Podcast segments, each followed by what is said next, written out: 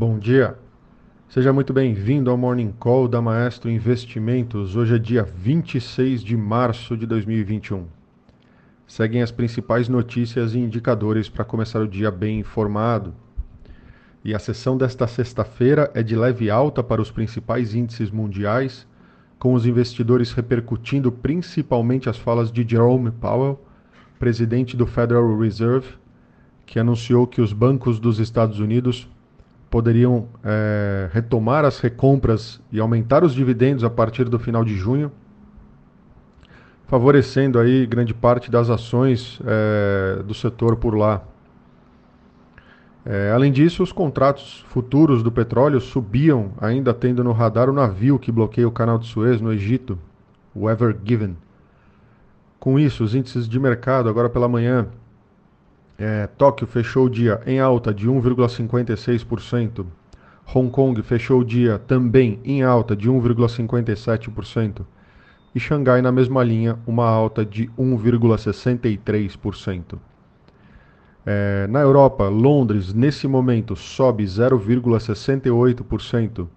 Paris, nesse momento, sobe 0,46% e Frankfurt também segue em linha subindo 0,69%. Nas Américas, os futuros de Dow Jones sobem 0,36% agora pela manhã. Os futuros de S&P 500 nesse momento estão subindo 0,26% e o Nasdaq é, nesse momento está no 0 a 0, é, não sobe nem cai. Na agenda hoje, é, nós temos os estoques no atacado e renda pessoal referentes a fevereiro lá nos Estados Unidos às 9h30 da manhã. Também temos o núcleo do índice de preços, que é o PCI, é, referentes a fevereiro lá nos Estados Unidos também às 9h30 da manhã. E aqui no Brasil nós temos as transações correntes e investimentos diretos em dólar às 9h30 da manhã também. É, mais tarde, nos Estados Unidos, nós temos a confiança do consumidor de março às 11 e depois, à noite, nós temos os dados sobre o consumo industrial acumulado lá na China, às 10 horas da noite. É, no destaque internacional, no Japão, a inflação, né, o CPI é, de Tóquio de março recuou 0,2% na comparação ano contra ano, em linha aí com as estimativas. O índice, é, sem considerar os alimentos é, frescos, é, recuou apenas 0,1% na comparação ano contra ano e a estimativa era é, 0,2 de contração, também bem em linha.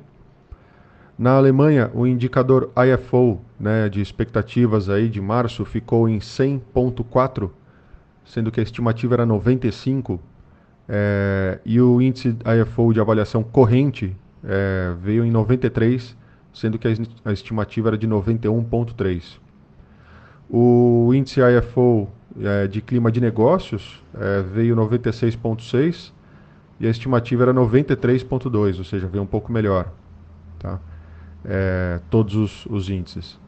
Na Itália, a confiança do consumidor de março ficou em 100,9, a estimativa era 100,3, bem parecido. É, na, na parte de manufatureira, o índice veio 101,2, sendo que a estimativa era de 99,5. O índice de sentimento econômico ficou em 93,9, anterior era 93,3. Também poucas mudanças, porém todas positivas. No Reino Unido, as vendas do varejo, incluindo aí combustíveis automotivos de fevereiro, subiram aí 2,1% na comparação mensal. E a estimativa era exatamente essa, era 2,1% aí de alta na comparativa mensal. É, ainda falando do cenário internacional, em um documento divulgado na quinta-feira, o Departamento de Estatísticas do Banco Popular da China disse que o crescimento potencial foi projetado é, entre 5% e 5,7% no período que cobre o plano quinquenal é, do governo até 2025. O, o documento do, do, do Banco da China, né, do Banco Popular da China, aponta ainda que a política tradicional de estímulo fiscal e monetário em grande escala não será capaz de elevar o crescimento real do PIB acima do potencial. Esse estímulo só levaria à inflação e a um rápido aumento do índice de endividamento, causando riscos aí sistêmicos para a economia, disse o documento. o Banco Central está tentando desacelerar o estímulo que injetou na economia no ano passado, preocupado com o aumento da dívida e o risco de bolhas de ativos. Nos Estados Unidos, o presidente Joe Biden participou da primeira vez uma, em uma entrevista coletiva desde que assumiu o cargo. É, Biden prometeu que gastaria mais do que a China em inovação e infraestrutura para evitar que ela ultrapasse os Estados Unidos e se tornasse o país mais poderoso do mundo. Mas se recusou aí a dizer se manterá as tarifas sobre a maioria das importações chinesas ou proibirá produtos feitos por trabalho forçado. É, Biden não respondeu diretamente às perguntas sobre a abolição do filibuster, é, que é a parte que de, determina aí no Senado que tem uma maioria maior do que a maioria simples aí para aprovação de, de, de mudanças, tá?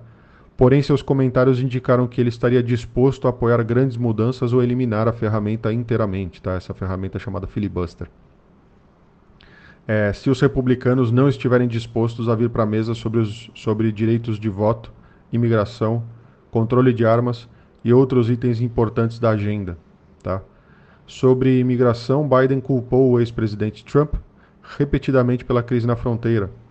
Biden ainda disse que deve concorrer às eleições em 2024. É, no destaque local, no Brasil, o Congresso aprovou o orçamento de 2021 os parlamentares remanejaram em cerca de 26 bilhões de gastos obrigatórios para aumentar as despesas discricionárias e emendas. Foram cortados 13,5 bilhões em gastos de previdência, boa parte associados à mudança do pagamento do auxílio-doença, que passaria a ser pago pela empresa e depois descontado no pagamento de tributos, e 2,6 bilhões de reais do seguro-desemprego, 7,4 bilhões de reais do abono salarial, o pagamento desse ano foi adiado para 2022 pelo Codefat. E também 1,35 bilhões de reais da agricultura familiar é, e, por último, 1,15 bilhões de reais do subsídio e subvenção agro. É, os jornais tratam o conjunto de mudanças como contabilidade criativa e o Ribamar Oliveira, do Valor, diz que o corte de gastos obrigatório é, previstos no orçamento se tornou um meio de parlamentares aumentarem suas emendas e assim driblarem o teto dos gastos. O que não parece ser bem o que aconteceu, não. É... Falando de empresas, a agência de classificação de riscos é, Fitch informou nesta quinta-feira que elevou o rating de crédito da Companhia Siderúrgica Nacional, a CSN, de B para duplo B-. Os ratings da CSN refletem os sólidos negócios de minério de ferro da empresa e a forte posição no mercado brasileiro de aços planos, bem como a competitividade de custos desses negócios, afirmou a Fitch. É, a FIT ainda citou que os esforços da CSN para fortalecer substancialmente a sua estrutura de capital é, faz parte aí dessa melhora no rating. É, já a sua subsidiária, a CSN Mineração, teve a cobertura das ações iniciadas pela XP com recomendação de compra e preço-alvo de R$ 14,00 por ação. É, também em comunicado, a Telefônica Brasil, dona das marcas Vivo, por exemplo, informou nesta quinta-feira que assinou acordo vinculante com a administradora de programas, programas de fidelidade de DOTS. Pelo acerto, é, a Telefônica terá o direito de receber alguns acionistas é, em uma fatia minoritária da DOTS. É, receber de alguns acionistas uma fatia minoritária da DOTS, a depender aí do atingimento de metas acordadas. Ainda no radar dos investidores está a temporada de resultados. A CPFL, por exemplo, é, registrou lucro líquido aí de 989 milhões de reais no quarto trimestre do ano passado, é, completando uma alta aí de 15,5% ao mesmo período aí de 2019, ajudada aí pelos efeitos de um acordo entre a empresa de energia e o governo sobre o chamado risco hidrológico na, na operação das usinas. E por último aí a Sabesp teve um lucro líquido aí de 831,5 milhões de reais no quarto trimestre de 2020, uma queda aí de 21,3% sobre o lucro líquido de 1,05 bilhões de reais que registrou em igual período de 2019. Então por hoje é só. Bom dia, um abraço e bons negócios.